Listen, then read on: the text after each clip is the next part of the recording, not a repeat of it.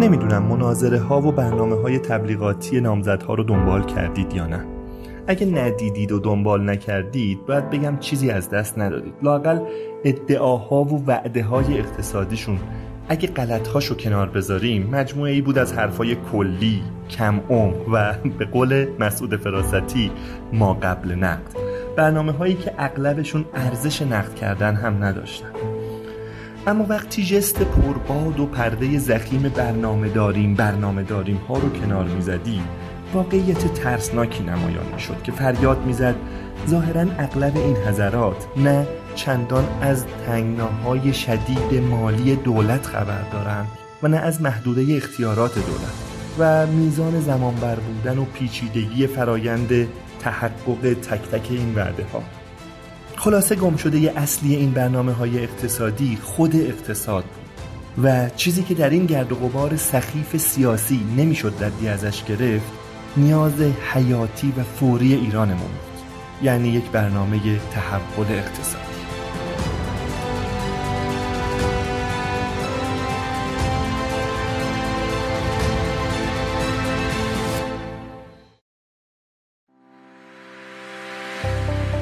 حامی مالی این قسمت از پادکست سکه بیت میته. بیت میت یه سرویس آنلاین ساده و امن و سریعه برای اونایی که می‌خوان خرید و فروش ارز دیجیتال انجام بدن. اونایی که تجربه خرید و فروش از سرویس های مختلف رو دارن می‌تونن این سادگی و سرعت بیت میت رو به راحتی تشخیص بدن.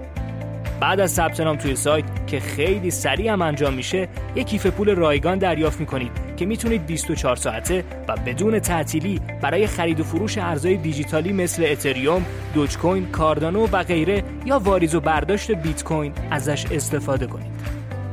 در بیت میت شما حتی با 100 هزار تومن هم می‌تونید خرید کنید. قیمت و کارمزدا کاملا شفافه و تا سقف 10 میلیون تومن هم نیازی به احراز هویت نیست. برای آشنایی بیشتر و ثبت نام به آدرس bitmeet.co برید و یا توی گوگل فارسی کلمه بیتمیت رو جستجو کنید و اگر نیاز به راهنمایی داشتید می‌تونید از پشتیبانی بیتمیت کمک بگیرید. آدرس سایت بیتمیت توی قسمت توضیحات همین اپیزود قرار گرفته.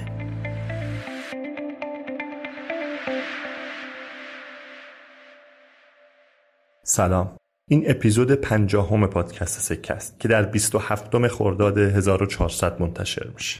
مهمان این قسمت دکتر محمد قاسمی عضو هیئت علمی دانشکده اقتصاد دانشگاه علامه و سرپرست سابق مرکز پژوهش‌های مجلس از افراد خوشنام و با سابقه در حوزه سیاستگذاری اقتصادی در کشور ما هستند. در این قسمت سعی می‌کنیم مشخصا به این موضوع بپردازیم که رئیس جمهور آتی ایران وقتی که این مسئولیت رو دست گرفت با چه چالش ها و مشکلاتی روبرو خواهد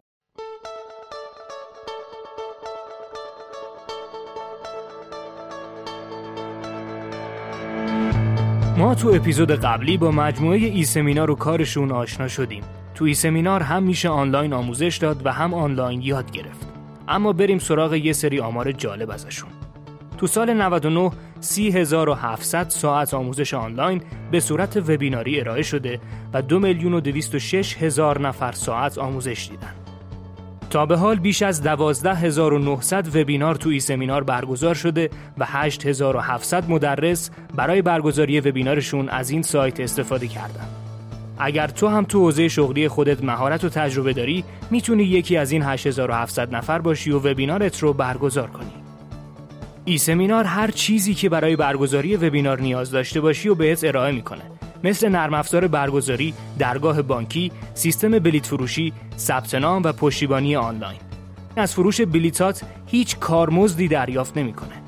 اگه نمی‌دونی از کجا باید شروع کنی می‌تونی وارد سایت e-seminar.tv بشی و از طریق صفحه خدماتشون فرم مشاوره رایگان رو پر کنی تا باهات تماس بگیرن و درباره برگزاری وبینار بهت مشاوره بدن. همچنین می‌تونی از کد تخفیف سکه استفاده کنی و وبینار تو رایگان برگزار کنی. آدرس سایت و نحوه نوشتن عبارت سکه در قسمت توضیحات همین اپیزود قرار داده شده.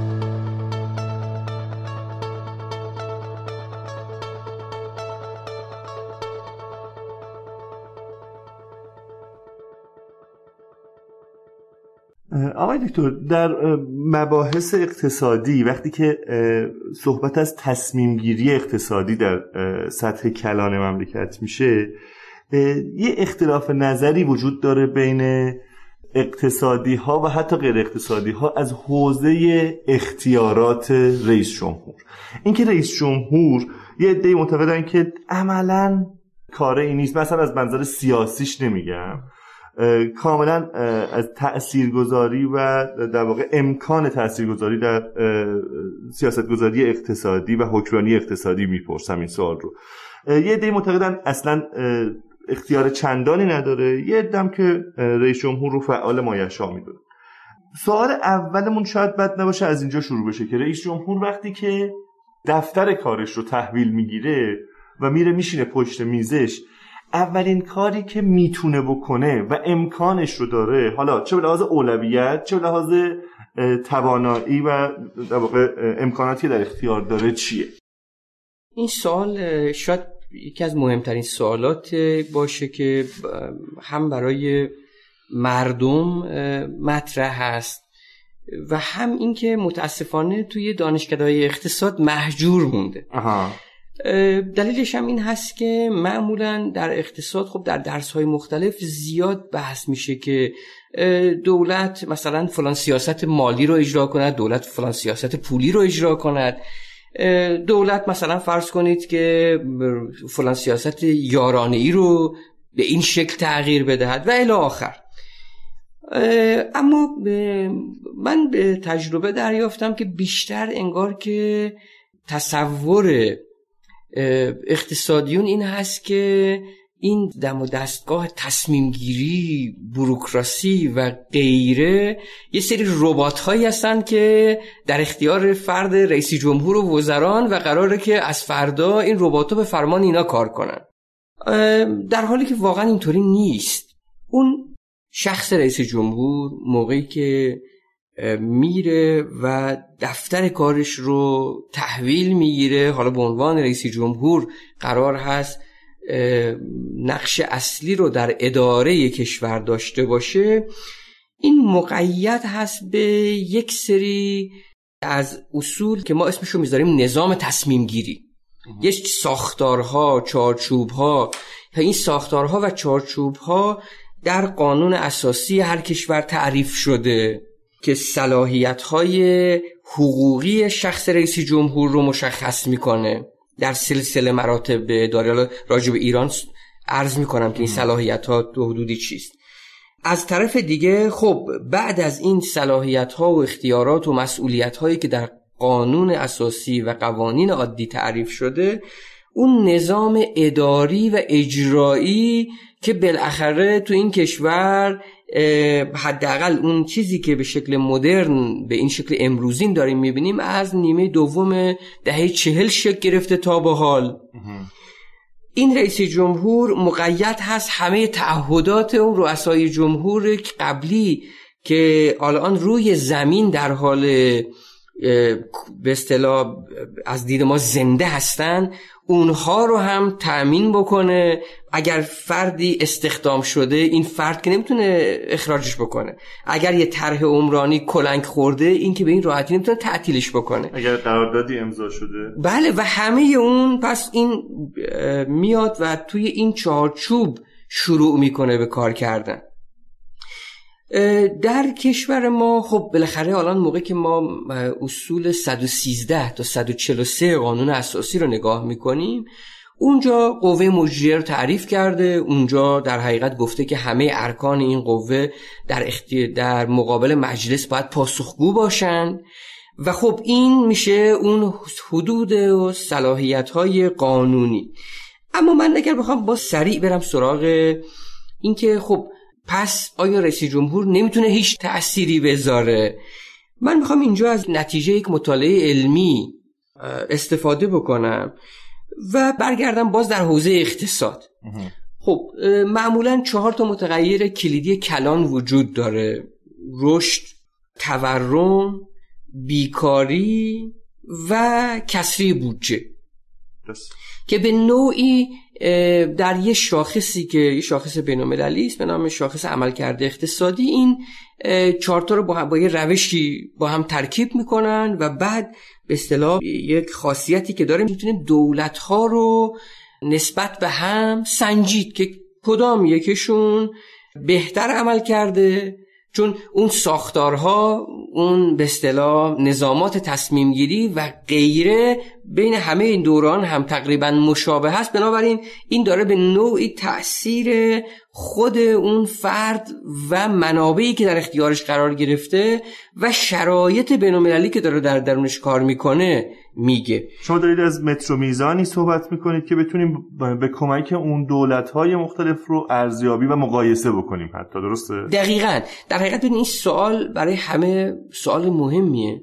تفاوت دولت آقای مثلا فرض کنید که خاتمی با هاشمی چیه؟ تفاوت دولت آقای احمدی نژاد با خاتمی چیه؟ و تفاوت دولت آقای روحانی ما بعد از جنگو داریم مبنا قرار میدیم. بعد از پایان جنگ تحمیل. می‌تونم بپرسم چرا بعد از پایان جنگ؟ بخاطر داده نداریم یا به خاطر اینکه احساس می‌کنید شرایط جنگ خیلی ویژه بوده و این شاخص ممکنه خوب کار نکنه اونجا؟ نه این شاخص اتفاقا در اون مطالعه علمی که عرض کردم خدمتتون برای از 1327 تا 97 محاسبه شده. منتها من می‌خوام در حقیقت چون ببینید شرایط زمان جنگ شرایطی بوده که در اون دوران شما در یک آن یه بارگی می‌دیدید که بخشی از منابعتون بمباران شد نیست. خب دارای یک حالت قابل پیش بینی نبوده. و خب طبیعی هم هست که در دوران جنگ بحث دفاع و امنیت و اون ثباتی که طبیعتا ما شاید انتظار داشته باشیم وجود نداشته باشه. یعنی بیشتر منابع به اون سمت بره. حالا اگرچه فقط اینم عرض کنم خدمتون که بر حسب همین شاخص هم اون دوران به نسبت عملکرد اقتصادی قابل دفاع. قابل دفاع بوده و نمرش خوب بوده حالا اگر بعد از جنگ و یعنی دولت های پنجم و ششم هفتم و هشتم نهم و دهم و یازدهم و دوازدهم رو که تغییری نداشتن این ده هشت سال یک نفر سکان رو در اختیار داشته ما بخوایم با هم مقایسه کنیم در دوره آقای هاشمی نمره ای که به دست اومده از 100 74 و 3 دهم بوده. شاخص عملکرد اقتصادی. شاخص عملکرد اقتصادی که بر اساس اون رتبه بندی که می‌کنن میشه متوسط. دوره آقای خاتمی 78 و دو دهم بوده که باز در همون رتبه متوسط قرار می‌گیره. در دوران آقای احمدی نژاد این میشه 79 و 4 دهم. که باز در رتبه متوسط قرار می‌گیره و برای دوره آقای روحانی تا سال 90 البته این تعدیل شد در اون مطالعه اصلی تا 97 بود ولی برای بعدش که تکمیل شد این با اومدن داده ها تا پایان 98 رو در بر می‌گیره. این نمره میشه 58 بچه خب که میشه در حقیقت بر اساس اون رتبه میشه خیلی ضعیف. حالا من اینجا در کنار این اون دو تا نکته ای که عرض کردم و در نظر گرفت در مقایسه عملکرد این دوره ها اونم این هست که چقدر منابع در اختیار بوده با منابع رو فقط فعلا منابع برونزا یعنی اون چیزی که درآمد حاصل از صادرات نفت و میعانات نفتی و گاز در اختیار بوده داریم میگیم نفت خام و میعانات نفتی و گاز. در دوره اول دوره آقای هاشمی 141 میلیارد دلار منابع در اختیار بوده. در دوره دوم آقای خاتمی 157 میلیارد دلار. در دوره آقای احمدی نژاد 618 میلیارد دلار. و در دوره آقای روحانی به نظر می‌رسه که حول و حوش 300 و حالا سی هم همچون عددی میلیارد دلار. خب دوره آقای روحانی رو اون به ویژه دوره دوم رو با توجه به درگیری شدید در تحریم ها باید حقیقتش با این ملاحظه که ما تقریبا بعد از دوران جنگ سختترین شرایط رو به لحاظ درآمد نفتی به لحاظ مبادلات بین و غیره داشتیم. واقعیت این بود که زمان جنگ اگرچه جنگ نفکش ها بود و معلوم نبود اون نفتکشی که نفت ما بارشه به خارج از خلیج فارس می‌رسه یا نمی‌رسه یا اون کشتی که گندم بارشه داره میاد ایران واقعا به بندر امام می‌رسه یا نمی‌رسه؟ اینو نمی‌دونستیم. در این دوران هم تقریبا با هم شرایطی مواجه شدیم. خب بنابراین در حقیقت این دوره رو که اگر کنار بذاریم همون سه دوره ای که به نسبت با ثباتتر بوده در نظر بگیریم می‌خوایم بگیم که توی همون ساختارها و شرایط و غیره با همون صلاحیت ها عملکردها متفاوت می‌تونه باشه. یعنی پس شخص رئیس جمهور اینکه کی باشه دارای اهمیته. به دو لحاظ کیفیت اداره کشور و هزینه اداره کشور رو تحت تاثیر قرار میده. من اجازه بدید اینجا یه سوال پرسم. تا مطمئن بشم که منظور شما رو گرفتم و اونم این که مثلا شما میگید که آقای خاتمی دوره آقای خاتمی نمرش همون شاخص عملکرد اقتصادی امتیازش 78 بوده بله. تقریبا و آقای احمد نژاد 79 بوده. ولی منابعی که در اختیار آقای احمدی نژاد بوده تقریبا چهار برابر منابع آقای خاتمی بوده. بنابراین می‌خوان به طور نسبی احتمالا نتیجه بگیرید که انگار عمل کرده آقای خاتمی با توجه به اینکه با منابع کمتری به نمره شبیه آقای احمد نژاد دست پیدا کرده پس میشه گفت عملکرد بهتری داشته. همچین نتیجه گیری می‌خواین بکنی؟ از دیدگاه این شاخص. بله. آخه نه من می‌خوام بگم این شاخص خودش مگه کسری بودجه رو داخل خودش نداره؟ خب نه بعضیاش به علامت منفی ظاهر میشن بعضیش به علامت مثلا رشد به علامت مثبت ظاهر میشه. کسری بودجه به علامت منفی ظاهر میشه. بنابراین در حقیقت با, با یه روش ریاضیه. نه متوجهم. در اینه که شما منابع رو یه جوری دارید تو خود شاخص می‌بینید و بر اساس اون دارید امتیاز می‌گیرید. دیگه بعد از اینکه شاخص به شما یه عدد میده باز میرید سراغ منابع. این اشکال ایجاد نمی‌کنه. نه نه. نگاه کنید این خیلی یعنی من من تو بله. نگاه اول احساس کردم که نیازی نیست دیگه بریم سراغ که بریم چقدر منابع دستشون بوده. حتی دوره آقای روحانی. بخاطر شما همه مشکلاتی که دارید ازش اسم می‌برید حالا در قالب تحریم یا جنگ یا هر چی اینها رو دارید توی خود همون شاخص بهش توجه می‌کنید. چرا بعد از شاخص باز دوباره میرید سراغ منابعی که در اختیارشون بوده؟ خب ببینید اینجا دو تا دو تا بحث رو بعد از هم جدا کرد. فقط شما یک بحث کسری بودجه رو دارید. فقط میگید که مثلا فرض کنید به قول خودمون همخطی داره مثلا با این شاخصه.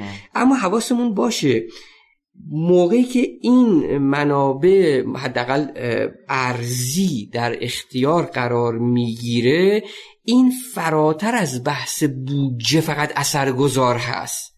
چطور خب بله بله بله. ببینید به دو لحاظ. یک نکته مهم این هست که ما هنگامی که داریم مثلا از رشد صحبت می‌کنیم ما می‌دونیم که در زمانی که درآمد نفتی وارد کشور میشه بخشی از این درآمدهای نفتی رو ما فقط اینجا داریم به شکل صادرات نفت می‌بینیم. اما یک جریان خود مصرف نفت در داخل کشور هم هست که روی این متغیرها اثرگذار هست. نکته مهم دوم هم این که هنگامی که این درآمد نفتی رو ما داریم نگاه می‌کنیم این که یک اصطلاحی ما داریم به نام ضریب تکاسر در اقتصاد که شما خیلی آشنا هستید. ببینید موقعی که دانشجو از من می‌پرسن که ضریب تکاسر چقدر می‌تونه باشه من میگم بستگی به شخص رئیس جمهور دارد که ضریب تکاسر چی باشه. چرا؟ از ضریب تکاسر چی صحبت می‌کنیم؟ از ضریب تکاسر مثلا مخارج دولت. خیلی خوب. میشه تعریفی هم ازش داشته باشه بله یعنی اینکه یک میلیارد مثلا فرض کنید که دلار یا یک میلیارد ریالی که دولت هزینه می‌کنه چقدر موجب افزایش درآمد ناخالص داخلی می‌شود؟ خب می‌دونیم که این تو یک فرایندی که اینجا نمی‌خوایم واردش بشیم این تبدیل میشه به مثلا فرض کنید رشد. حالا اینکه چه تفاوتی می‌کنه اینه این یک دلاری که در اختیار قرار داره کیفیت تصمیم گیری راجبش. اینکه روی طرح با بازده سرمایه گذاری بشه یا روی طرح بدون بازده سرمایه گذاری بشه. تبدیل بشه به صد گتوند که شما هزینه کردید و الان دارید به اصطلاح دغدغه دارید که من این هزینه ای که کردم رو چطور خونسا کنم. خب؟ یا نه تبدیلش می‌کنید به یک صدی و بعد همزمان کانال های یک و دو سه و چارش هم می‌سازید و این تبدیل میشه به مثلا یک در یک توسعه. کشاورزی در یک منطقه. خب بنابراین در حقیقت به اصطلاح پس این فرد خیلی اهمیت داره حضورش روی اون تصمیم گیری. بنابراین اینکه اینا رو فقط و فقط به اصطلاح به همین خاطر به رشد یا به کسری بودجه یا فلان محدود نکردیم. گفتیم آیا اون رشته اشتغال هم ایجاد کرده؟ آیا اون به اصطلاح منجر شده به مثلا کاهش بیکاری و بقیه اون شاخصهایی که عرض کردم خدمتتون؟ از این جهت به اصطلاح حقیقتش این است که همه چیز در قب- در به اصطلاح. اون رشد یا اون کسری بودجه نیست به این راحتی. من اینجا می‌خوام یه نتیجه کنم که بتونیم بریم وارد مرحله بعد بشیم. اونم این هست که پس نتیجه گرفتیم که یک شخص رئیس جمهور کابینش بسیار بسیار نقش مهمی دارند در به اصطلاح اینکه راجع به منابع کشور و کارایی استفاده از این منابع کشور چگونه تصمیم گیری می‌کنن. این یک نکته مهم هست. دومین نکته که به اصطلاح کاری کمتر به منابع داره بحث کیفیته. شما ممکنه یک منابع در اختیار مساوی داشته باشید و بعد به اصطلاح راجع به تخصیص هم تصمیم بگیرید. ولی اینکه این کار درست رو با روش درست انجام بدهید و بعد نظام اجرایی کشور رو بتونید به خدمت بگیرید که شما رو به اون هدف برسونه اینجا دیگه برمیگرده به اون مباحث بیشتر مدیریتی و هماهنگی هایی که باید وجود داشته باشه و کمتر اقتصادی. ما این تجربه رو حقیقتا داریم. در دهه چهل که دهه درخشان اقتصادی ایران بوده شما می‌بینید که ده- بله درست نسبت به دهه سی منابع بیشتر بوده. خب اما واقعیت این هست که کیفیت تصمیم گیری ها هم به شدت بهتر بوده. و خب این وسط عملا هماهنگی سازمان برنامه بودجه هم با بانک مرکزی با وزارت اقتصاد کیفیت کسانی که اونجا داشتن تصمیم می‌گرفتن و غیره خود این فراتر از اون فقط و فقط کمیت منابع می‌تونه به اصطلاح خیلی خیلی اهمیت داشته باشه که حالا اگر لازم شد بعدا واردش میشه.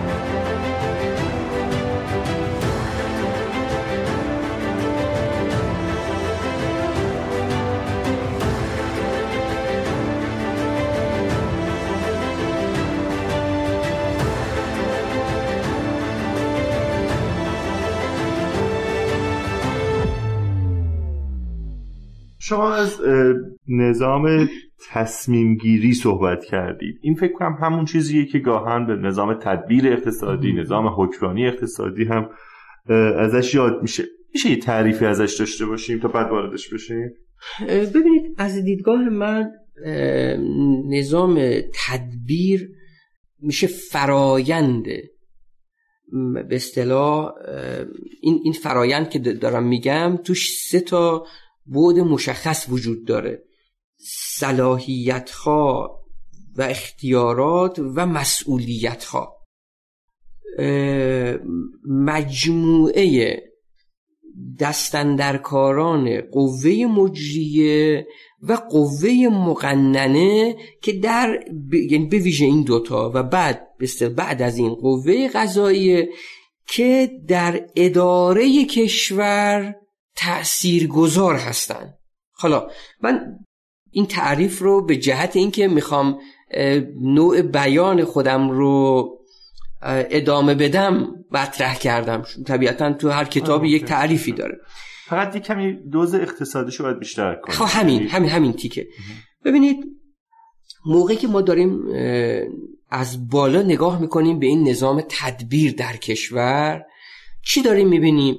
می‌بینیم که ما یک رئیس قوه مجریه داریم رئیس جمهور. فرق می‌کنه با اون نظام ریاستی که مثلا در آمریکا وجود داره. خب در حقیقت این فرد مقید به همراهی کابینه است در حالی که اونجا اینطوری نیست. یعنی اینجا ما طبق قانون اساسی هر وزیر هم مسئولیت های جمعی داره هم مسئولیت فردی داره و رئیس جمهور مثلا لایحه بودجه رو باید بعد از تصویب در هیئت دولت بده به مجلس. نمی‌تونه خودش بده به مجلس. در حالی که در آمریکا شما می‌بینید که نه. اونها بیشتر نقش همکاران رئیس جمهور رو دارن. رئیس جمهور واقعا می‌تونه تصمیم بگیره راجع به بودجه و بعد بده به اونجا کنگره. کنگره هم می‌تونه رد کنه این هم می‌تونه وتو کنه. پس اینا در حقیقت تمام این که میگیم صلاحیت ها اختیارات بالاخره اون کیفیت تصمیم گیری نهایی تاثیر داره. خب اینجا پس از بالا که نگاه می‌کنیم می‌بینیم رئیس جمهور هست کابینه رو در اختیار داره. این کابینه ای که در اختیار داره حالا یه چیزای این همون صلاحیت ها و اختیارات یک مراحل پیشینی و یک مراحل پسینی هم برای ظهور بروزش هست. تو سیاست گذاری های اقتصادی. چیه از پیشینی آها.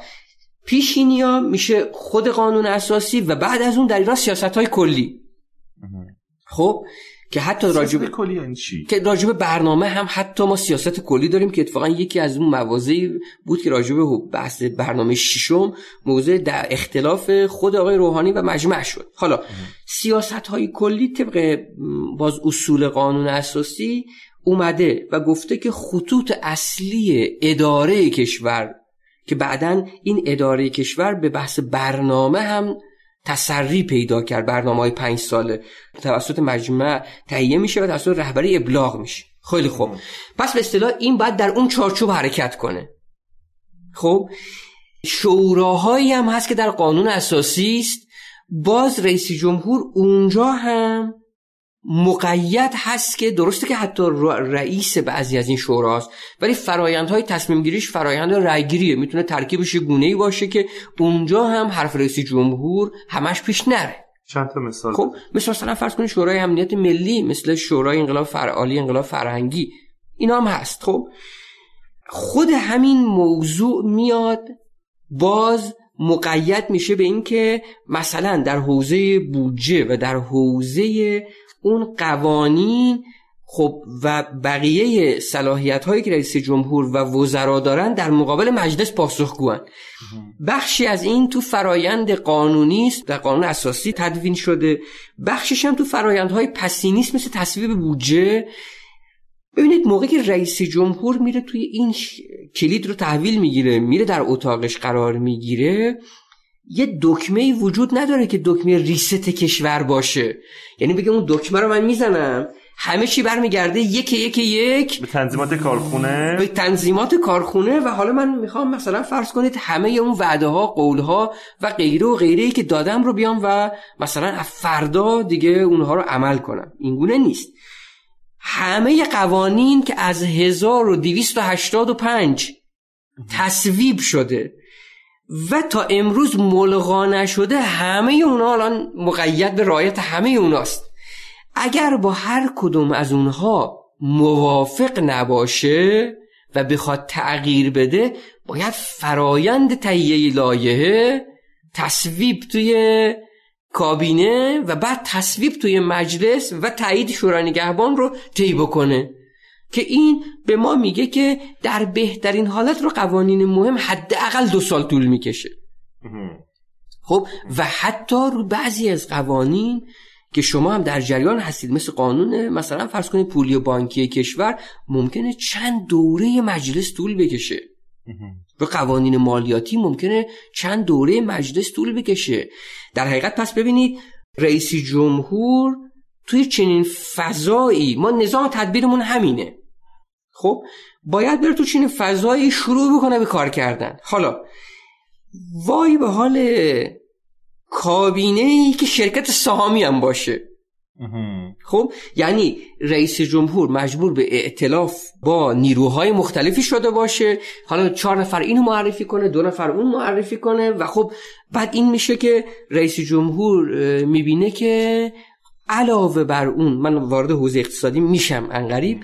علاوه بر اون تو خود کابینه هم ما دچار بحران هماهنگی میشیم که خب واقعا واقعیت این هست که یکی از اون کارکردهای نظام تدبیر هماهنگ سازی است خب؟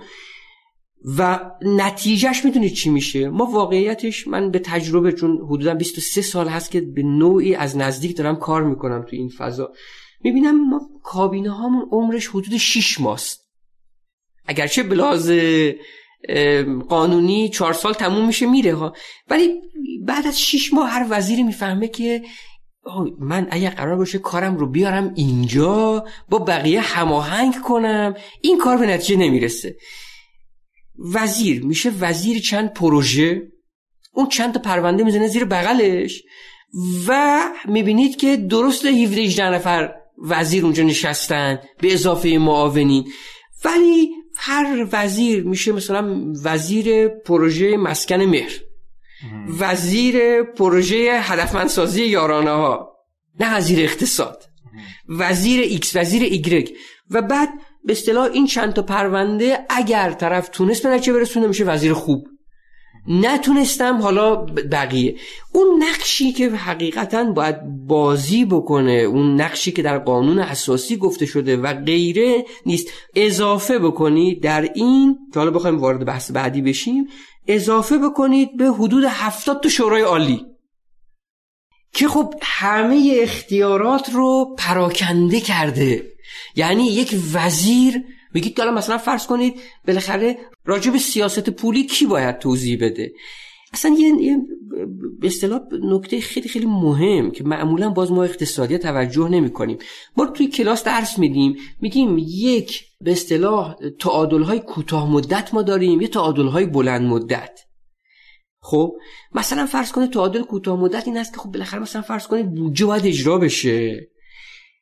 این به اصطلاح کسریش نمی‌تونه باقی بمونه که باید مثلا یا حجم عملیات رو دولت کاهش بده یا از یه منبعی تأمین کنه. خب کاهش حجم عملیات یعنی کاهش آموزش کاهش بهداشت کاهش امنیت اینا که به این راحتی امکان پذیر نیست. یا اینکه به اصطلاح بره استقراض بکنه. اما می‌دونیم اون استقرازه روی بقیه متغیرهای اقتصادی هم اثرگذاره. خب اصلا شیوه تامین مالی کسری بودجه رو تورم و غیره و غیره اثرگذاره. بنابراین ما همزمان که یک اهداف کوتاه مدت داریم راجع به ثبات یک اهداف بلند مدت هم داریم که آقا نرخ تورممون از یه حدودی نباید بالاتر باشه. کسری بودجهمون نسبتش با جی دی پی از یه حدی نباید بالاتر بشه و غیره و غیره. خب یه سوال بسیار مهم اینه تو ایران این هست. مسئول تعادلهای کوتاه مدت کیست؟ مسئول تعادلهای بلند مدت کیست؟ در همریختگی همین صلاحیت ها بین وزارت و اقتصاد دارایی و سازمان برنامه موجب شده که هیچ کس پاسخگو نباشه. سازمان برنامه بودجه دائما نگران این هست که سیوم به سیوم یا 29 به 29 حقوق معلم رو بده یارانه بده و غیره و غیره از هر چیزی که روشی که ممکنه. خب بانک مرکزی نگران تورمه. وزارت اقتصاد دارایی که طبق قانون مسئول سیاست گذاری اقتصادی هیچ کار است. و خب فقط مسئول تامین منابع عمدتا. این خود این در هم ریختگی ها موجب شده که اتفاقا جالبه. ما از بجز اون دوره دهه چهل که هماهنگی آدم ها بود نه سیستم ها و آدم ها با همدیگه می نشستن گفتگو می کردن و تصمیم می گرفتن عملا از دهه پنجاه به بعد همیشه اختلاف نظر بین سازمان برنامه و وزارت دارایی داریم. اصلا مهم نیست کی این دو اینجا قرار گرفته باشه یا کی رئیس دولت بوده باشه. و حلم نشده. حلش مستلزم اصلاح قانون برنامه بودجه است. حلش مستلزم اصلاح قانون به اصطلاح پولی و بانکی اصلاح قانون تأسیس وزارت دارایی. من یه مثال می‌زنم. تو در ترکیه. در ترکیه سازمانی که شبیه سازمان مدیریت و برنامه ریزی قبلی ما سازمان برنامه بودجه فعلی بود اون مسئول تعادل های میان مدته. در اجرای بودجه دخالت نمی‌کنه. وزارت اقتصادشون مسئول تعادل های کوتاه مدته یعنی اونجا برنامه تهیه می‌کنه و میگه که آقا من می‌دونم که تو به اصطلاح نگران تعادل های کوتاه مدتی.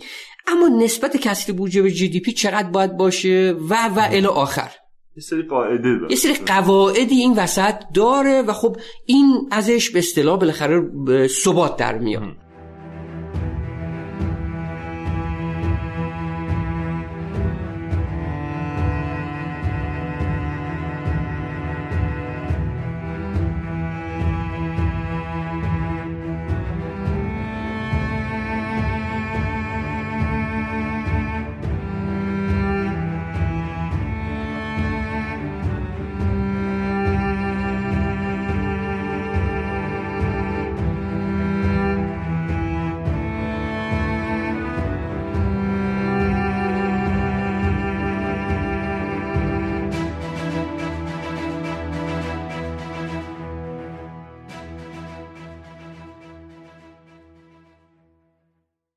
شما روایت خوبی داشتید از وضعیت نظام تدبیر ما در کشور به نظرم لازم نیست حالا خیلی عجله بکنیم برای اینکه چه باید بکنیم. هنوز خیلی راه داریم که بفهمیم که داره چه اتفاقی میفته. اینه که من بیشتر دوست دارم در مورد چیستی ها و وضعیت فعلی صحبت بکنیم تا اصلاح این نظام. ولی چند تا سوال از تو صحبت های شما به ذهنم رسید اگه اجازه بپرسم. ببینید شما این تصویری که دادید به ما یه جورایی به نظر می‌رسه که دولت از خیلی دستش بسته است. یعنی با یه حجم زیادی از قیود محدود کننده روبروه و عملا دولت امکان در واقع در واقع درجات آزادی زیادی نداره و امکان اثرگذاری جدی نداره. اینو دوست دارم مشخصا موردش صحبت بکنید. ولی باز توی حالت تو کوران انتخابات هستیم. حداقل توی این دوران شما هیچ اشاره ای هیچ توجهی به این قیود محدود کننده نمی بینید انگار که همه قرار یک مسلح جهانی بشن یا یه مسلح اقتصادی بشن که وقتی که اومدن بعدش همه چی گل و بلبل میشه. این اینو ناشی از این می‌دونید که کاندیداهایی که فعلا هستن خبر ندارن از این قیود محدود کننده چون که خیلی هم در واقع شنیدیم که طرف وقتی که میاد و اون دفتر رو تحویل می‌گیره تازه می‌فهمه که قواعد بازی چه شکلیه. یا اینکه نه یه جور سیاست ورزی می‌بینی خب طبیعتا دیگه ترکیبی از این هست. چون بالاخره همه این کسانی که الان کاندیدا هستند و تایید شدن همه اینا در رأس اداره امور کشور بودن تو کابینه حضور داشتن و بالاخره یا اگر نبودن در شوراهای فرادستی مجمع تشخیص مسلحت و غیره حضور داشتن. اتفاقا می‌خوام یه نکته جالبی رو اشاره بکنم اینجا که من رد این موضوع رو در مناظرات دیدم. یعنی اینکه تقریبا همه کسانی که حضور داشتن رو دو تا نکته به نظر من اجماع داشتن. یک ادامه مسیر کنونی. حتما حتما عمق بحران ها رو بیشتر می‌کنه و به اصطلاح معلوم نیست. حتما تغییر نیاز هست. دومین نکته ای که جالب بود این که این تغییر باید در نظام حکمرانی کشور هم باشد. من این رو حداقل برداشت من این هست که این رو دیدم که توجه دارن. اما اینکه آیا واقعا دانش این کار و اختیارات و صلاحیت. های این کار در اختیار این دوستان هست یا نه و می‌تونن یا نمی‌تونن اون دیگه باید به اصطلاح راجبش میشه نظرات مختلفی داشت. خب؟ توی این دو موردی که شما میگید اون موردی که وضع موجود قابل ادامه دادن نیست ما نیازمند تحولیم. حداقل تا جایی که من خاطرم هست توی همه مناظره های انتخاباتی بوده. یعنی همیشه این مطالبه ایجاد می شده ولی کوچکترین قدمی برداشته نمی شده اما مشخصا می‌خوام بپرسم این که باز دوباره آیا این یک سیاست ورزیه یا اینکه واقعا شدنی نیست؟ یعنی آیا دلیل اصلی شما این می‌دونید که در اختیار هم توی خودتم اشاره کردید در اختیار دولت نیست همچین چیزی؟ یعنی تلاش هایی میشه ولی امکانش نیست و بعد از این اصلاحات از مرکز دیگه ای و در سطح دیگه ای انجام بشه؟ من معتقد نیستم که در اختیار دولت نیست. آها. خب الان توضیح میدم. ببینید یکی از مهمترین جاهایی که باید اصلاحاتی صورت بگیره برای بهبود کارکرد دولت نظام اداریه. من می‌خوام سوال کنم حالا شما هم احتمالا دیدید. اصلا اصلاح نظام اداری واقعا در جزو اولویت های کدام یک از این دولت های قبلی بود؟ نبود. ما اینو بررسی کردیم. خب؟ یعنی عملا به اصطلاح می‌دیدیم که ایده هایی وجود داره. من چون در از برنامه سوم به بعد به نوعی در کوران برنامه ریزی بودم. به عنوان کارشناس. جالبه. تو همه دوره ها این شناسایی شده بود به عنوان مسئله اصلی. ببینید که تو برنامه سوم این تو همون چند فصل اول برنامه است. تو برنامه چهارم میاد فصل اول قرار می‌گیره. تو برنامه پنجم همینطور.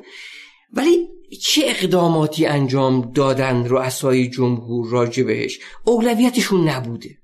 خب وگرنه راجع به این موضوع نامزدهای فعلی چی؟ نامزدهای فعلی اشاره داشتن. خب من اینکه واقعا ایده هم داشته باشن مثلا فرض کنید که یکیشون می‌گفتن که راهکار تمرکز زداییه. چند تاشون یعنی می‌گفتن راهکار تمرکز زدایی الگوهاشون فرق می‌کرد. که می‌گفت فدرالیسم که می‌گفت به اصطلاح تقویت نهادهای محلی و غیره و غیره. واقعیت این هست که ببینید من می‌خوام اینو ربطش بدم به همون عملکرد اقتصاد. خب؟ الان همه پولای کشور میاد یه دوری در تهران می‌زنه و بعد میره. خب؟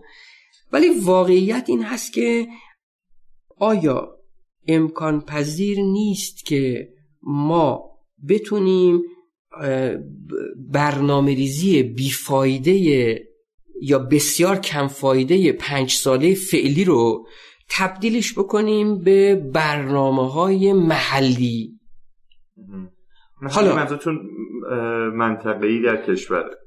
هم سطح منطقه‌ای که می‌تونه چند تا استان رو یعنی فراتر از مرزهای جغرافیایی باشه و بعدش به اصطلاح استانی. این آیا واقعا رو کیفیت منابع و مصارف اثر نداره؟ حتما داره از دید من. خب؟ آیا مثلا فرض کنید اموری مثل آموزش مثل یعنی اداره مدرسه منظورم هست. اداره مدرسه اداره بیمارستان نمی‌تونه توسط مقامات محلی انجام بشه. مگه این اتفاق نمیفته نه این اتفاق واقعا نمیفته الان الان وزیر بهداشت ما وزیر اداره کننده بیمارستانه. آم... وزیر آموزش پرورش ما وزیر اداره کننده مدرسه است. چون یه اتفاق تو دورترین نقطه مدتو مدرسه که میفته این به پاسخ بده. خب در کنار این لازم سیستم مالیه محلی هم تأمین بشه. واقعا اگر مردم استانها بفهمن که منا پولهایی که میدن در همون محل خرج میشه روی انگیزه مالیات ستانی اثر نداره. همه اینا رو ما تو اقتصاد نظریه داریم راجبش. بله. خب؟ خب چرا به این سمت عمل نمی کنیم من می‌خوام بگم بنابراین دو قسمت داره. بخشی از این برمیگرده به حوزه‌ای که فراتر از اختیارات رئیس جمهور هست که طبیعتا باید رئیس جمهور با اون بدنه اجرایی که در اختیار داره انقدر استدلال های قوی و انقدر به اصطلاح آزمون های یا, یا شبیه سازی های مختلف انجام بده که بتونه هم بالا دست خودش رو قانع بکنه به این کار و هم مجلس رو قانع بکنه به این کار. یعنی بالا دست یعنی مثلا فرض کنید که از شخص مقام معظم رهبری گرفته تا به اصطلاح شورای نگهبان تا مجمع تشخیص. به اصطلاح بالا دست و پایین دست. بالاخره اینا همشون تو این فرایند از ایده تا قانون تا اجرا دخیلن. این مثلا حالا ما دولت یک لایحه‌ای توش داشت تدوین می‌شد همین دولت آقای روحانی که از زمان قبلم شروع شده بود راجع به بحث تقویت مدیریت شهری. اصلا وزران نابود کردن این لایحه رو. چون وزیر راه اگر بهش بگی راه نساز دیگه نمی‌دونه چی کار باید بکنه. وزیر نیرو اگر بهش بگی آقا تو قرار نیست این کاری فعلی رو انجام بدی دیگه نمی‌دونه چی کار باید بکنه. اونها گفتن نه مگه میشه اینا رو واگذار کرد؟ مگه میشه اینا رو به شهرداری ها واگذار کرد؟ مگه و خب عملا به اصطلاح کار به نتیجه نرسید. مجلس هم اینو همین چیزی که تهیه شده بود اون موقع توسط شهرداری مرکز مطالعات شهرداری تهران اون رو برد در مجلس تبدیلش کرد به طرح دولت اومد مخالفت کرد رای نیاورد رفت کنار. ببینید بنابراین حقیقت این هست که این که کسی تصور کنه در کشور. میره کلید رو تحویل می‌گیره و از فرداش همه شرایط مهیاس برای کار این نیست. ولی اونم که فکر کنیم این فرد در حد یک کارپردازم تقلیلش بدیم این هم درست نیست. ما اینجا بالاخره نظام فرض این هست. کسی که رئیس جمهور میشه همه اینا رو می‌دونه. حالا این وسط از دیدگاه به اصطلاح اون دولت موفق تو همین شاخصهایی که با هم مرور کردیم ببینید تو برنامه های امکان امکانی برای مانور راجع به این حوزه ها هست. خب همینطوری که دیدیم مثلا برنامه سوم موفق بود نسبتاً. همینطوری که دیدیم برنامه چهارم اگر واقعا اجرا شده بود و اون لایه های چهارگانه ای که پیش بینی شده بود در برنامه برای تهیه سندهای ملی مثل آب و انرژی و غیره. برای. سندهای استانی آمایش سندهای برنامه برای استانها و سند ملی اگر اینها قادر به تل... می شده بود توی اون دوران تلفیق می شد بعضی از این مسائل قابل حل بود ولی اینها باید در اولویت باشه که نیست خب بنابراین در حقیقت این شدنی است بعضی از این کارها و در اولویت دولت باشه. در دو دولت باشه براش لایحه ببره. ما یه پدیده ای من چون خب در کنار مجلس کار کردم به عنوان کارشناس. یه پدیده ای که مواجه بودیم این بوده که لایحه گریزی. البته دلیل داره ها عرض می‌کنم. ولی اصلا دولت ها دوست ندارند که مجلس دخالتی بکنه. من واقعا شاهد بودم ها. در یه دورانی رئیس جمهور فکر می‌کرد که نمایندگان مجلس یعنی نمایندگان تبلیغ ایشون در شهرستان ها در این حد سطح مجلس رو تقلیل می‌داد. کاری به این نگاه نداریم. ولی واقعا نمایندگان مجلس نوعا یا مجموعه مجلس نوعا مخل حرکت دولت نیست. یعنی من یه چیزی که گاهن می‌خواستم حالا بپرسم گاهن هم می‌بینیم. انگار خیلی لازمه همراهی دولت و مجلس برای اینکه یه سری اتفاقات مؤثر اقتصادی بیفته. به همین خاطر وقتی میگم همراهی اصلا همراهی اقلانی و استدلالی که شما مد نظرتون هست نه. حتی سیاسی یعنی انگار که شما هر چی هم صنبتون به استدلالی و علمی قوی باشه مادامی که مجلس با شما همراه نباشه به لحاظ سیاسی انگار که رئیس جمهور نمی‌تونه کاری رو از پیش ببره. اینو مشخصا دارم از منظر همون نظام تدبیر اقتصادی میگم. آیا این راهکاری براش نیست؟ آیا برای این نمیشه فکری کرد؟ از و از همین منظره که به نظر میسه که خیلی وقتا اتفاقا مجلس قراره که مانع دولت باشه و سرعتگیر دولت باشه. اشتباه می‌بینم این تصویر رو. ببینید از دیدگاه اکسپوست اگر نگاه از اون چیزی که گذشته تا امروز چرا؟ این مسئله هست. ولی واقعیتش یکم باید آسیب شناسی بکنیم که چرا. آیا فقط این دوستانی که تو مجلسن خیلیشون اساتید دانشگاه شاید جالب باشه که ما در یه دوره هفتاد تا عضو هیئت علمی تو مجلس داشتیم. اینو اجازه بدید چون مهم هست. چند دقیقه روش تمرکز کنیم و توضیح بدیم.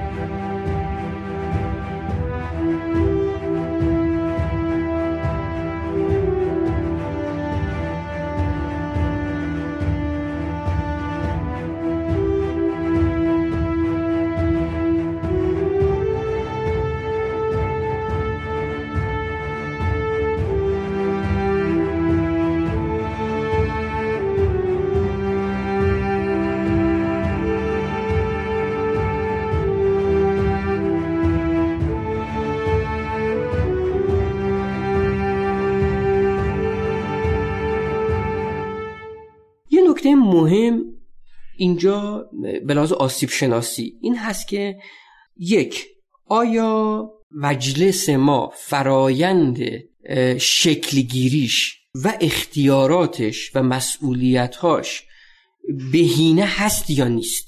اینو میشه واقعا بحث کرد حتی از دیدگاه اقتصادی. فرایند انتخابات این گونه است.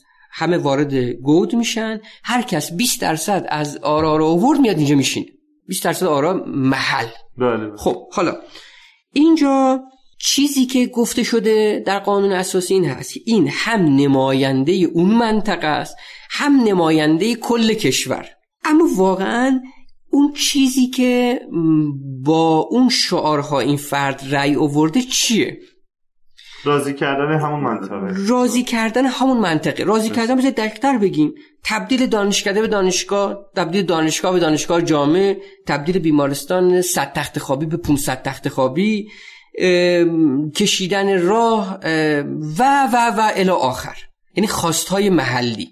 ما اینجا با یه واقعیت دردناک طرفیم. اونم این هست که سازوکاری برای هماهنگ سازی بین خواستهای محلی و اهداف ملی نداریم. یعنی فرض کنید حتی اگر 300 تا آدم خیرخواه بیان روی این کرسی های مجلس بشینن می‌تونن کشور رو به 300 جهت مختلف بکشونن. این این این واقعیت یک. فرض بر این بود که اون سیاست های کلی که یعنی شما اونجا شما پاسخ من میفرمایید که مجلس رو یک عنصر واحد حتی نبینید. حتی یک عنصر واحد نبینید. آها. فرض بر این بود که یکی از نقش های سیاست های کلی می‌تونه این باشه. یعنی هماهنگ سازی خواستهای ملی و محلی که متاسفانه نتونسته این نقش بازی کنه. خب به خاطر اینکه نمایندگان مجلس مستقیم در مقابل مردم باید برن پاسخ بدن.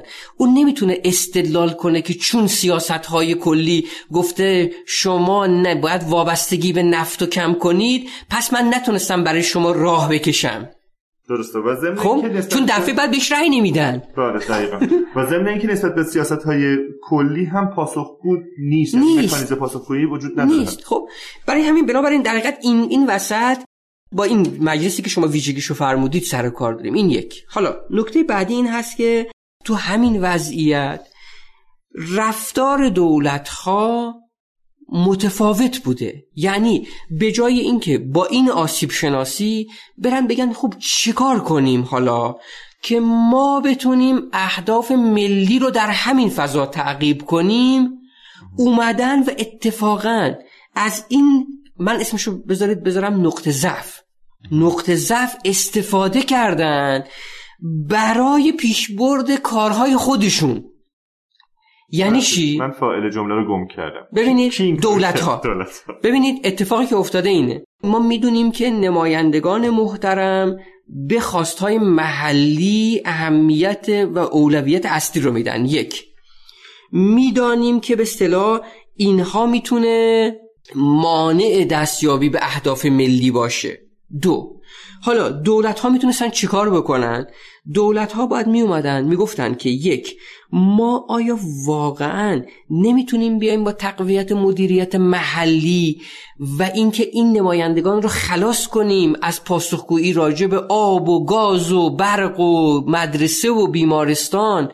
بتونیم اینها رو واگذار کنیم به مثلا شهرداری ها و به اصطلاح قانون شوراها رو عوض کنیم مردم شهردار رو مستقیم انتخاب کنن شوراها واقعا نظارت بکنن. واقعا اینجوری مسئله حل نیست. خب نه حالا من من ارزم این... من احساس می‌کنم نماینده تصویری که من دارم نماینده حالا طلبکار دولته برای که یه چیزی ازش بکنه برای منطقه خودش. اون موقع طلبکار همون مثلا محلی می‌شد که این کارو بکن اون کارو بکن. چیزی به خاطر اینکه باز دوباره می‌خواد یه برگ برنده ای داشته باشه برای مردمش تو بتونه رأی بگیره. نه دیگه نمی نمی‌تونه از این شعار رو بده. دیگه نمی از دید من نمی دیگه نمی‌تونه شعار رو بده. میگن که آقا شهردار میگه آقا این حرفایی که این داره می‌زنه جز مسئولیت و اختیارات منه. اصلا ربطی به این بنی خدا نداره. البته میگم یه پیچیدگی داره اونم درآمدهای نفتی بهش می‌رسم این یک چون اینا مکمل هم فقط پس, پس دارید میگید که دیگه اینجوری حق این که وعده های محلی هم بده نداره. نه نخواهد داشت. نماینده مردم. نماینده مردم. خب اگر شما مثلا فرض کنید برید در انگلیس به به اصطلاح فر... نمایندهتون بگید برو برای من مثلا فرض کنید که مجوز حفر چاه آب بگیر. این طرف چی پاسخی به شما میده؟ اصلا میگه این جزء صلاحیت من هست. میگه من, من که اصلا نمی‌تونم وارد این ماجرا بشم. چون اصلا جزء صلاحیتاش نیست. در کن این اما تو فقط حالا هست واقعا. حالا هست. یعنی الان شما من می‌دونم این کار رو می‌کنه ها. ولی واقعا جز صلاحیت ها جز اختیاراتش هست. ببین الان اتفاقی که داره میفته هست. خب نه نگیم نیست. درست. واقعیت این هست که به اصطلاح اینا رو باید آسیب شناسی کرد و راه حل پیدا کرد براش. بله الان تا نمایندگان تا سطح انتخاب مقامات محلی هم اثر گذارن و بعدا او به اون مقام محلی میگه مجوز بده. خب میده. عرض کردم این فقط یک راه حل یک نقطه ای که نداره که این باید سیستم باشه. در کنار اینکه این کار باید انجام بشه در کنارش فکر کردن راجع به بحث عدم توازنهای منطقی است. واقعا من در طول این 22 سالی که مستقیم در جریان موضوع بودم به عنوان کارشناس ندیدم سازمان برنامه بیاد پنج صفحه بذاره روی میز. پنج صفحه نه پنجاه صفحه. بگه آقا من می‌خوام فاصله های بین این استانها رو در امکانات اولیه مثل بیمارستان مثل راه و غیره چطوری حل کنم؟ ببینید موقعی نماینده می‌بینه که نمایندگان آدم های عاقلی هستند. فکر نکنید این مسائل نمی‌دونن می‌دانند. خب؟ اما طرف نگاه می‌کنه می‌بینه که اون سازمانی که مسئولش هست که هیچ فکری برای رفع اختلاف های منطقی نمی‌کنه. منظورتون چی از اختلاف منظورم همینه. حالا شما مثلا فرض کنید تو ما معمولا اینطوری هست که میایم شاخص های ملی رو محاسبه می‌کنیم. در حالی که استانها توی کیفیت آب توی دسترسی به برق توی دسترسی به پزشک متخصص توی دسترسی به مدرسه خوب توی دسترسی به دادگاه خوب همین چیزهایی که میشه وظیفه دولت. مثلا کاری به بقیهش ندارم. اختلافات فاحشی دارن. من برام خیلی عجیب بود. یک زمانی به اصطلاح علاقه من بودیم. یک فردی اومد برای ما با همین روش روش های معمول استانها رو رتبه بندی کرد. فاصله بین تهران شهر تهران و شهر یکی از استانها به اندازه فاصله بین فرانسه و گابون بود. گابون کجاست؟ خب؟ ببینید این که نمیشه. بالاخره ما نمی‌تونیم نمایندگی فقط فقط این کارو نکن که. با شما بگیم من چه کار می‌خوام بکنم برای اون کار؟ و نیست این در دولت ها خب؟ این وسط بنابراین در حقیقت این دو دوتا کنار هم دیگه و اتفاقا یادمون باشه اون موقع اگر چنین چیزی باشه روش استفاده از درآمد نفتی می‌تونه متفاوت باشه برای رفع این اختلافات. خب؟ و بخشی از این. بنابراین بله مجلس یکی از قیود اصلی کارکرد دولت هاست. اما واقعا من الان می‌تونم به عنوان شاهد خدمتون ارز کنم. اگر جایی دولت لایحه قوی داده اگر دولت اومده و تو مجلس استدلال قوی کرده و غیره حرفش پیش رفته.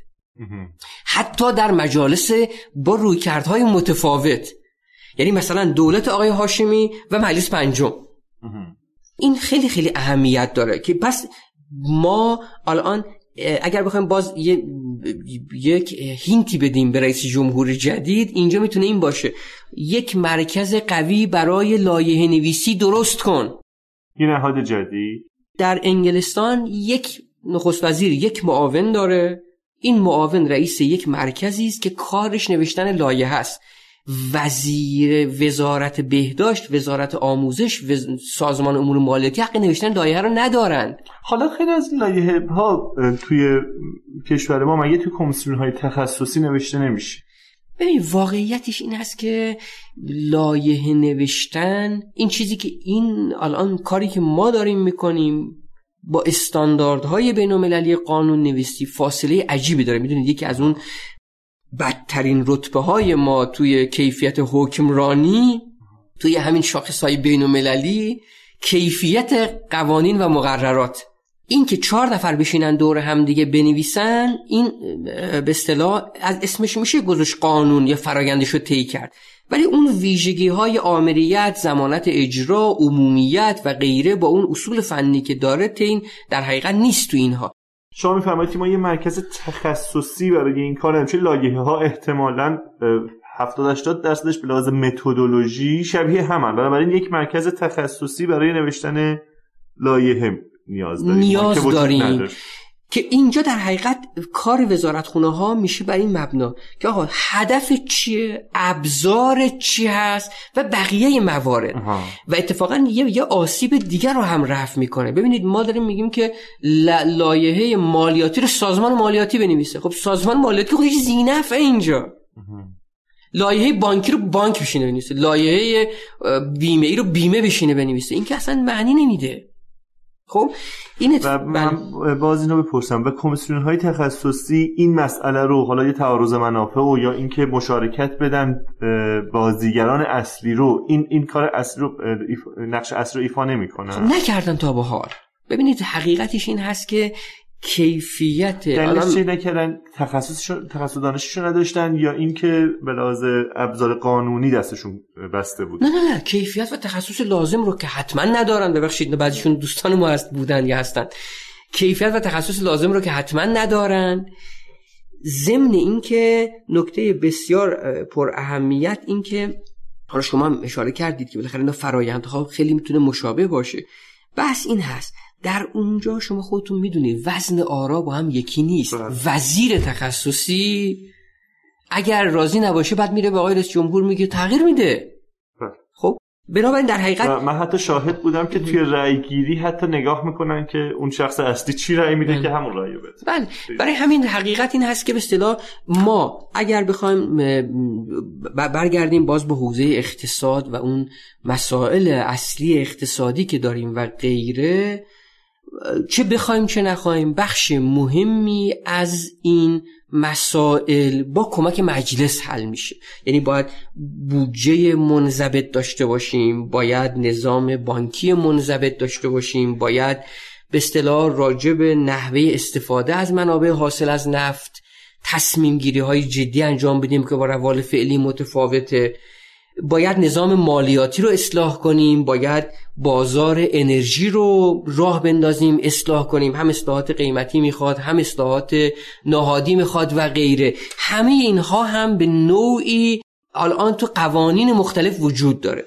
بنابراین یه بحث این هست که خب آیا این وسط از با این وضعیتی که تا به حال گذشته این شعارهایی که این آقایون دادن قابل تحققه؟ یا اینکه نه باید یه مسیر دیگه ای بریم. قابل تحقق نیست. باید که مسیر دیگه ای بریم. مسیر دیگه این هست که مثلا حالا در تجربهش رو در بعضی از کشورها داریم. مثل همین ترکیه.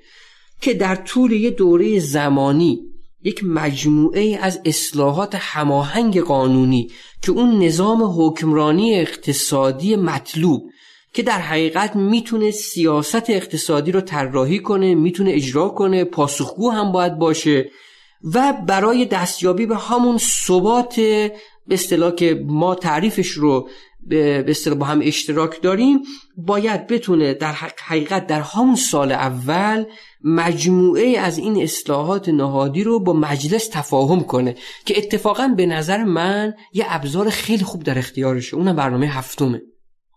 یعنی ما برنامه هفتم رو به کل اون چیز کارهایی که انجام می‌دادیم رو بذاریم کنار. خب بیام تبدیلش کنیم به یه سند تحول. تو در این سند تحول هم فرضمون این باشه هماهنگی های نهادی برای دستیابی به اهداف اقتصادی نیازمند چه اصلاحاتی است؟ چون می‌دونید یه فرایند میانبره. یه فرایند میانبر هست. از از این نظر شما دیگه این به اصطلاح شور اول شور دوم حالا فلان بهمان اینها نداریم. مجلس باید ظرف 6 ماه تصمیم بگیره. آها. خب یک پروسیجر یا یک فرایند به اصطلاح مشخص داره تصویب برنامه. دولت می‌تونه از این فرصت طلایی استفاده بکنه. بیاد وظایف مشخص برای سازمان برنامه برای بانک مرکزی برای وزارت اقتصاد دارایی برای وزارت سمت برای وزارت نفت و غیره تعیین بکنه. بعد بگه من مثلا فرض کنید 1401 رو صرف این کار می‌کنم. خب یعنی شش ماهه دوم 1400 و مثلا یک سال تا شهریور 1401 صرف تدوین یک لایحه خوب بشه. نیمه دوم 1401 این تصویب بشه در مجلس و از 1402 ما یک نظم و انضباط و یک نظام حکمرانی اقتصادی مطلوب داشته باشیم. این یک توصیه هست که میشه کرد به رئیس جمهور جدید. خب صرف نظر از که چقدر امید داریم که این اتفاق بیفته ولی می‌خوام بپرسم حالا با این پیشنهادی که شما دارید. دیگه می‌تونیم امیدوار باشیم که بعد از دو سال اگر بر فرض اتفاق بیفته بعد از دو سال دیگه ما وزرامون به قول شما وزرای پروژه‌ای نیستن. دیگه کابینمون کابینه شیش ماهه نیست همونطور که شما گفتید. و اگر نه که علل نباید باشه چطور؟ دوچار همون دام و درگیر همون مسائل نخواهیم. ببینید سوالم روشن این دام خیلی کلمه قشنگی بود شما به کار بردید ببینید این چون خیلی خطره یه خطر بزرگ وجود داره که من چون احساس کردم در فرمایش بعضی از این کاندیداها بود بهش بهتر بهش بپردازیم. چون و تجربهش هم داشتیم سفرهای استانی. ببینید یه موقع داریم میگیم آقا شما اختیاراتو بده به استانها یه موقع اصلا میریم میشینی اونا رو کنار می‌ذاری بهشون تصمیم می‌گیری. ما تو این کشور شاهد این بودیم چون ما بعد از چهارمین سفر استانی که آقای احمدی نژاد رفت مرکز پژوهش‌های مجلسی گزارش تحلیلی داد. مصوبات رو تحلیل کردیم. دیدیم مثلا توی یکی از این مصوبات این هست که آقا روشنایی ورودی شهر مشکل داره باید درست بشه. کابینه نشسته این تصمیم رو گرفته. این اصلا عکس اون ماجراست. خب؟ بنابراین دقیق تو این دام نباید بیفتیم. یعنی بله دوست دارین رئیس جمهوری از این شعارها هم داده شده. رئیس جمهور باید تو مردم باشه باید درد مردم رو بدونه فلان به ما این حرفا.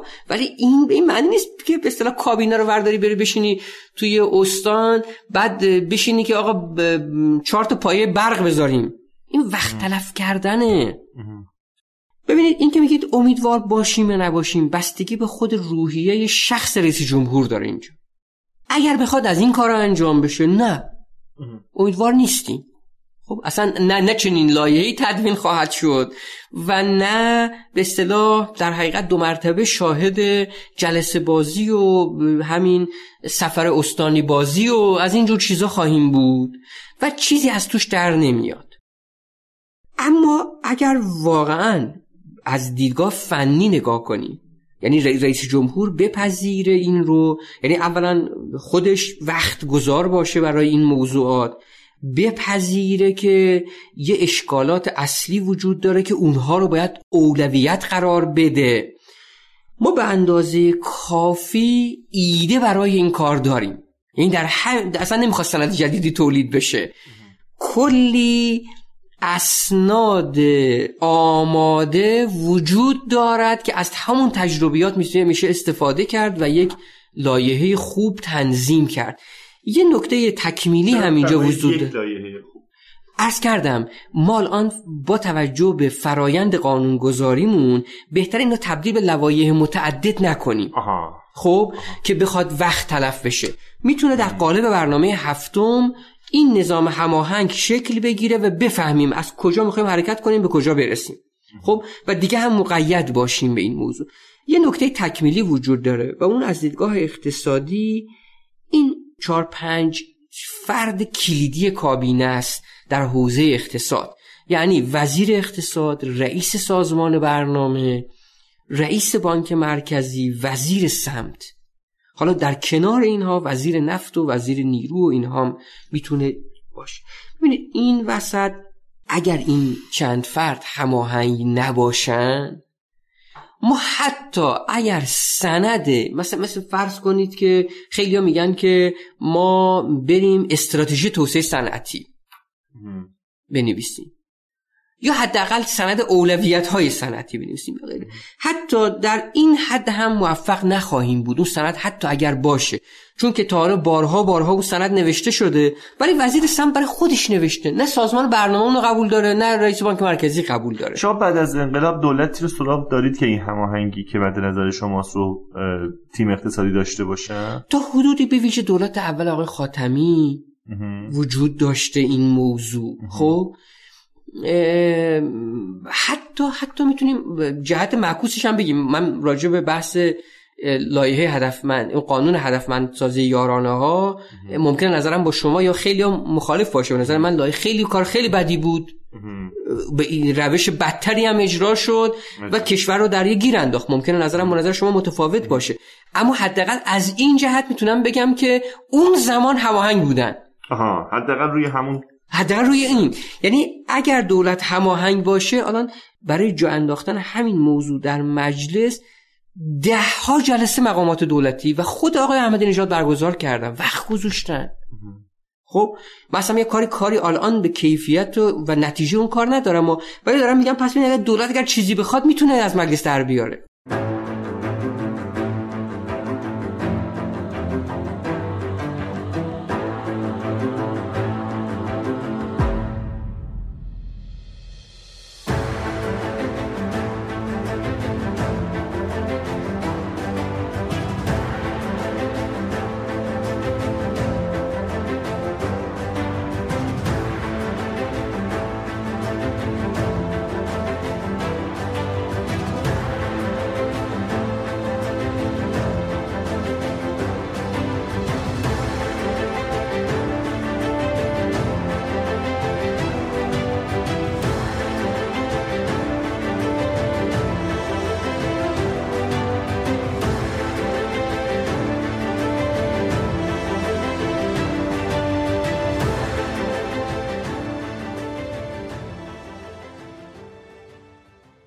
آقای دکتر یه نکته دیگه که وقتی که به صحبت های این نامزدها توجه می‌کردیم خیلی جلب توجه می‌کرد تمایل و کشش خیلیاشون به چطوری بگم نگاه خودکفایی اقتصادی به این معنی که انگار ما در داخل مرزهای ایران می‌تونیم اقتصاد ایران رو شکوفا بکنیم.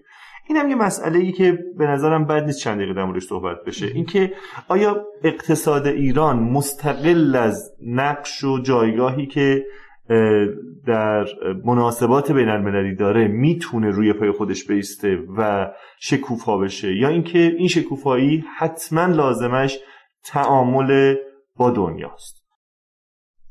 خب این سوال کلیدیه در که بر برمیگرده به یعنی این روی همه اون حرفایی که ما گفتیم تاثیر داره. خب ببینید من می‌خوام یه مثال که الان این روزا هم روزای فوتبالی و ورزشیه بزنم جالب. چرا تیم ملی ما خوب کار می‌کنه؟ خب خب اینا همشون الان توی لیگ های خیلی خوبی دارن توپ می‌زنن. در حقیقت قدرت در توی بازار یا دنیای رقابتی بودن. اگر خوب کار نمی‌کرد تیم مینداخت بیرون که دیگرم به جای سردار آزمون می‌خرید. به جای بیرانوند می‌خرید به جای چه می‌دونم دوستان دیگه. خب؟ برام ببینید این خیلی نکته خیلی خیلی ساده است که حتی می‌تونم اینجوری بگم کیفیت کارکرد سازمان برنامه بودجه ما بستگی داره که چقدر خودش رو در رقابت با سازمان برنامه بودجه های دیگه کشورها ببینه. بانک مرکزی ما چقدر در رقابت با بقیه بانک های مرکزی ببینه. بنابراین حالا از اینجا می‌خوام وارد به موضوع بشم. اما موضوع حقیقتش خیلی جدیه. این دو دهه اخیر سه تا تحول مهم در جهان شاهد بودیم.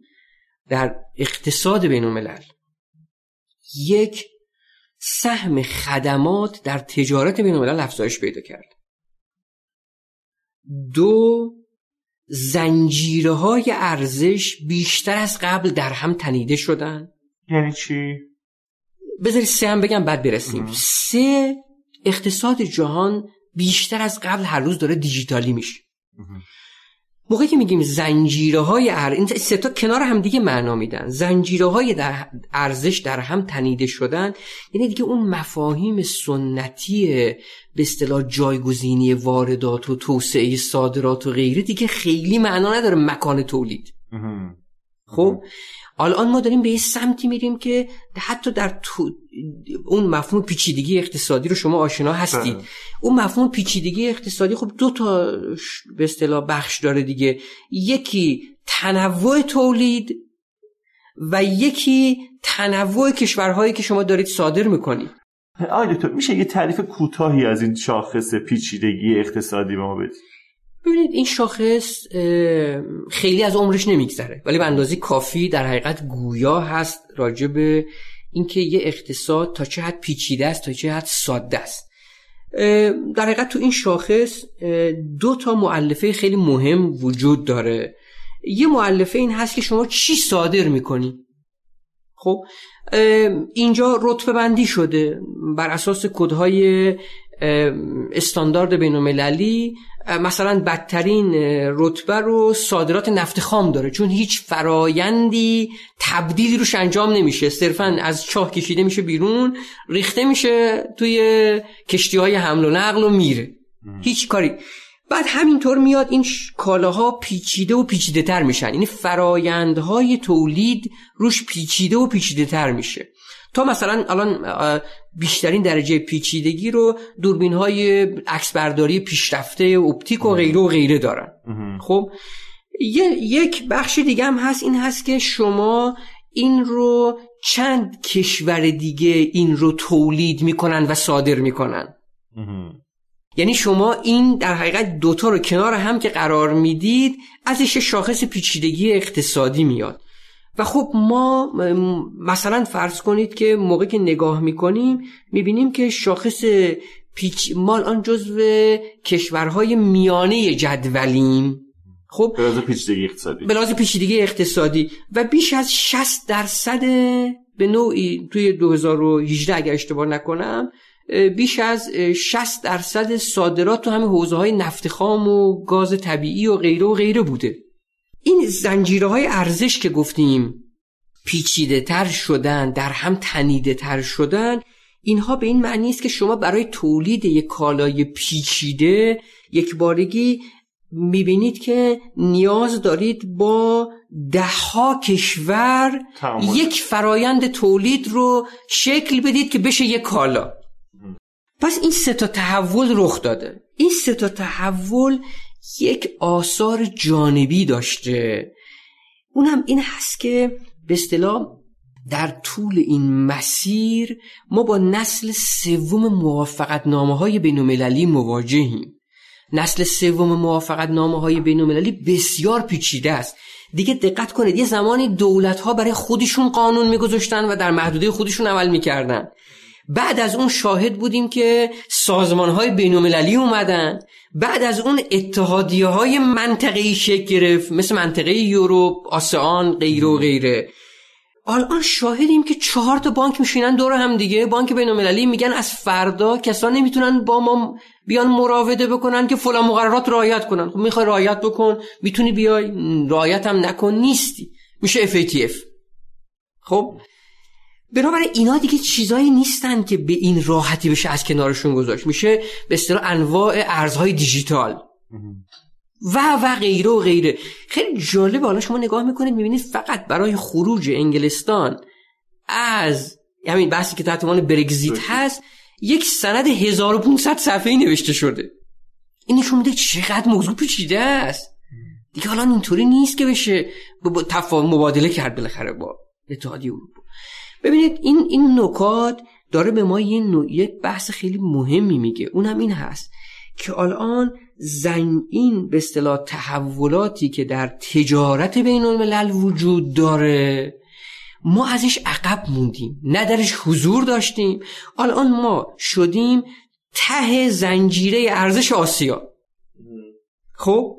در حالی که شعنمون این نیست ما بالاخره فرض کنیم 28 مین اقتصاد بین المللیم خب؟ طبق همین آمارها. در کنار این که تحولات اقتصادی که رخ داده در اقتصاد بین الملل در سیاست بین الملل هم ما تحولاتی در بحث توزیع قدرت تغییراتی شاهدیم. الان رقابت بین چین و آمریکا روی لبه تکنولوژی است. این یه فرصت برای ما. چطور؟ این یعنی اینکه الان اینجا اگر ما بتونیم در همین فرص حالا این یه توضیح تکمیلی نیاز داره این چطور شما برای پاسخ دادنش. اونم تحولاتی است که در منطقه اوراسیا و این بحث کمربند و راه طرح کمربند و راه چین و غیره است. اینجا ما می‌تونیم به اصطلاح بازی کنیم بین این قدرت ها خب اگر بازیگران خوبی باشیم. این یه فرصته که دیگه معلوم نیست تکرارم بشه. ببینید اوراسیا مکمل اقتصاد ایران نیست. یعنی ما نمی‌تونیم روی اون خیلی حساب کنیم. ما روی اقتصادهایی می‌تونیم حساب کنیم مکمل اقتصاد ما. مثل هند مثل ژاپن مثل چین. خب بنابراین اینکه همه تخم مرغ رو توی یه سبد بذاریم نباید باشه. شما می‌بینید به فاصله یک ماه که آمریکا یه یک مریخ نورد فرود میاره چین هم فرود میاره. نشون میده ببینید این رقابت روی لبه تکنولوژی یعنی این. خب حالا ما اینکه چطور آیا ما همچنان باید صادر کننده مواد پتروشیمی و نفت و فلان و بهمان باشیم؟ یا می‌تونیم از همین تحولات این الان کشورهای مهم در حال یارگیری هن. حتی با اتحادیه اروپا. چون اون هم به اصطلاح نگرانی های امنیتی داره از خاور میانه. دوست نداره که به اصطلاح خاور میانه به هم بریزه. میشه این به اصطلاح بازی رو شکل داد منتها این شناخت تحول بین المللی می‌خواد. خب؟ که بگیم که خب بریم به سمتی که تکنولوژی جذب کنیم. این تکنولوژی می‌تونه بهرهوری انرژی رو بالا ببره. اگر همراه باشه با اصلاحات قیمتی می‌تونه یک بارگی یک فرصت بزرگ برای کشور باشه. می‌تونه حوزه حمل و نقل ما رو متحول بکنه. می‌تونه ما رو وصل کنه به شاهراهای بینالمللی حمل و نقل. و خب این اصطلاح این که با اون بحثای خودکفایی که شما فرمودید خیلی فاصله داره. خب؟ بنابراین در حقیقت ما اولا باید به جای اینکه همش به تحولات نگاه های به اصطلاح تئوری توطعه داشته باشیم باید برخی از اینا رو بشناسیم. من واقعا الان دارم بازرگان های با... می‌بینم. ببینید در ایران بین بخش بازرگانی و تولید فاصله نیست. حالا خود این بحث ها که غلطه یا درسته. این طرف تولید کننده از صادر کننده هم هست. بله، بله. خب ما آدم های بسیار خوبی داریم. الان طرف مثلا در ترکیه هم داره کار معدنی می‌کنه. ایرانیه. در کانادا داره راستازی می‌کنه. بنابراین قدرت رقابت داریم. یک حجم عظیم قدرت فنی و مهندسی داریم. می‌تونه عراق رو بازسازی کنه می‌تونه سوریه رو بازسازی کنه افغانستان رو بازسازی بکنه. می‌تونه حتی بره به کشورهای تو کشورهای منطقه کار بکنه. بنابراین در حقیقت ببینید این نکته ای که به اصطلاح مکمل اون بحث قبلی است که الان این چهار سال آینده ادامه مسیر قبلی اگر باشه معلوم نیست واقعا دیگه اصلا به کجا برسیم. ولی می‌تونه این چهار سال یا حداقل ما اینجوری نگاه بکنیم. دهه ابتدایی قرن می‌تونه دهه ورود ایران به عرصه تجارت بین باشه و به اصطلاح روی کرده بسیار بسیار بلندی یعنی آرزوهای بلندی برای تحول در زندگی یکایک افرادی که همین کاندیدای محترم نگرانشون بودن. همه این هم در بحث این هست که به جای همه این که مثلا یکی یک پروژه پروژه پروژه تعریف کنیم یعنی بگیم پروژه مسکن پروژه به اصطلاح بهداشت و درمان و غیره از پروژه ازدواج و غیره نه. بگیم تولید. هر کس تونست تولید رو تو این کشور راه بندازه اتفاقا امنیت ملی هم بالا میره. یعنی اینجا اون دیدگاهی که میاد امنیت رو در مقابل اقتصاد قرار میده خدمت نمی‌کنه به این کشور. امنیت از طریق خود خود کفایی به وجود نمیاد. بله هر کشوری می‌تونه بگه چهار تا پنج تا ده تا. کالا رو من تعریف می‌کنم. به جهت حفظ امنیت خودم و مردمم اینا رو می‌خوام از بیام در کشور سامان بدم. ولی این دیگه نمی‌تونه تو سمت خودرو سازی باشه که. ببخشید من این کلمه رو به کار میرم احمقانه است. هزینه پس که به وجود نخواهد یعنی به نتیجه نخواهد رسید. خب چاه بیتهیه که ما فقط توش آره. آب میریزیم هیچ موقع از خودش آب نمید آب نمیده. بسیار خب خیلی متشکرم. اگر که نکته پایانی هست بود در خدمت هست.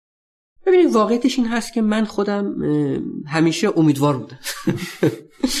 همیشه هم به اصطلاح دوستان به من میگن که یعنی اون زمان که در مجلس کار می‌کردم چرا خسته نمیشی؟ یعنی حتی کسی مثل دکتر رنانی می‌گفت که به اصطلاح خیلی بر برای مثال می‌زد می‌گفت این که کسی بتونه 22 سال دوام بیاره.